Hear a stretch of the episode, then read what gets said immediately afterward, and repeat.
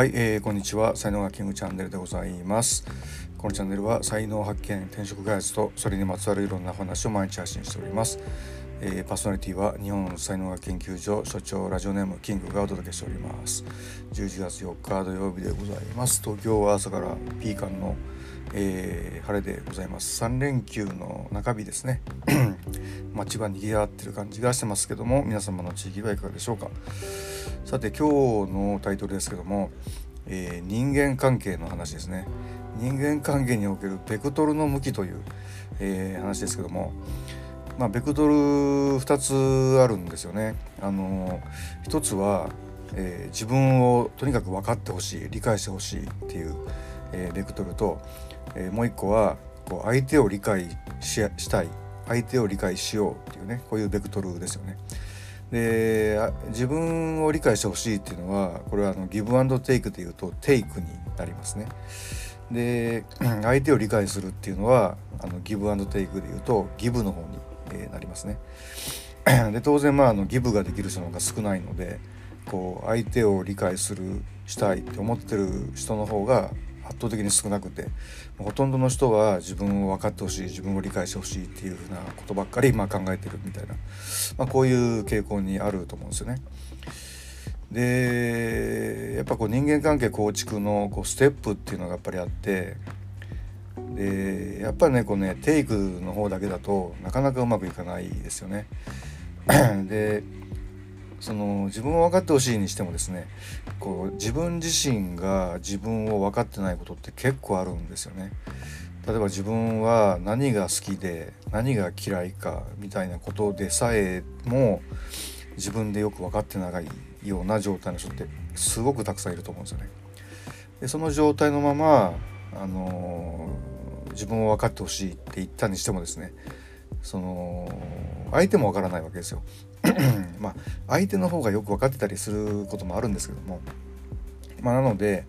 やっぱままず自分で自分を知るっていうふうなことをやっぱりやっていくっていう、まあ、これはもう例えば内観するとかね、えー、自分と対話するとか、まあ、そういう言い方があるんですけども、まあ、そういうことでやっぱり自分のことをまず分かっていく。でその次にあの相手を理解していく。えー、で自分のことが分かればね割と相手のことも分かったりするんですよね。で自分自身のことが分からないと相手のことも分からなかったりするんですよ。まあ同じ人間なんだなみたいなことなんですけどね、うん、まあ自分をまあ理解する。で、えー、自分で自分を理解する。で相手を理解する。で相手に自分も分かってもらう。だからやっぱこれも大事なんですよね。ギブアンドテイク、えー、どっちも大事なわけですね。でまあ、でお互いが分かるわけですよ。あああなたは朝顔だったんだね僕はひまわりなんだよねみたいなことが分かっていてでそのお互いのいいところを、えー、で協力してあの大きいことを成していく協力してなんか大きい仕事をするみたいな、まあ、ことにつながっていくんだと思うんですよね。まあ、そうじゃないとねなかなか長く続かないのでねでもまあこういうでも関係性作るっていうのはなかなかなかなか難しくてですね。はい、思うようにいかないんですけどもでもまあ人間関係構築のステップっていうのはまあこういうことでしかいかないんじゃないかな。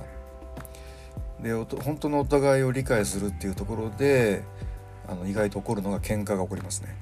一回激しい、まあ、喧嘩っていうかね、まあ、本音で話すってことですよね。うん、本音で話す時に「えー、そんな風に思ってたの?」みたいな感じのことが、えー、起こるんですけどもでもそこをやっぱ超えていかないとダメですね。乗り越えていって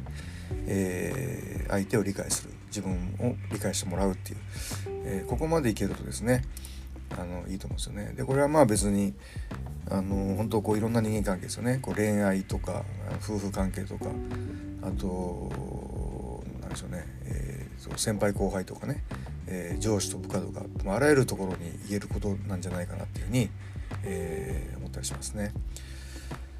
まあところがまあ実際はねこう片方の力がすごい強くて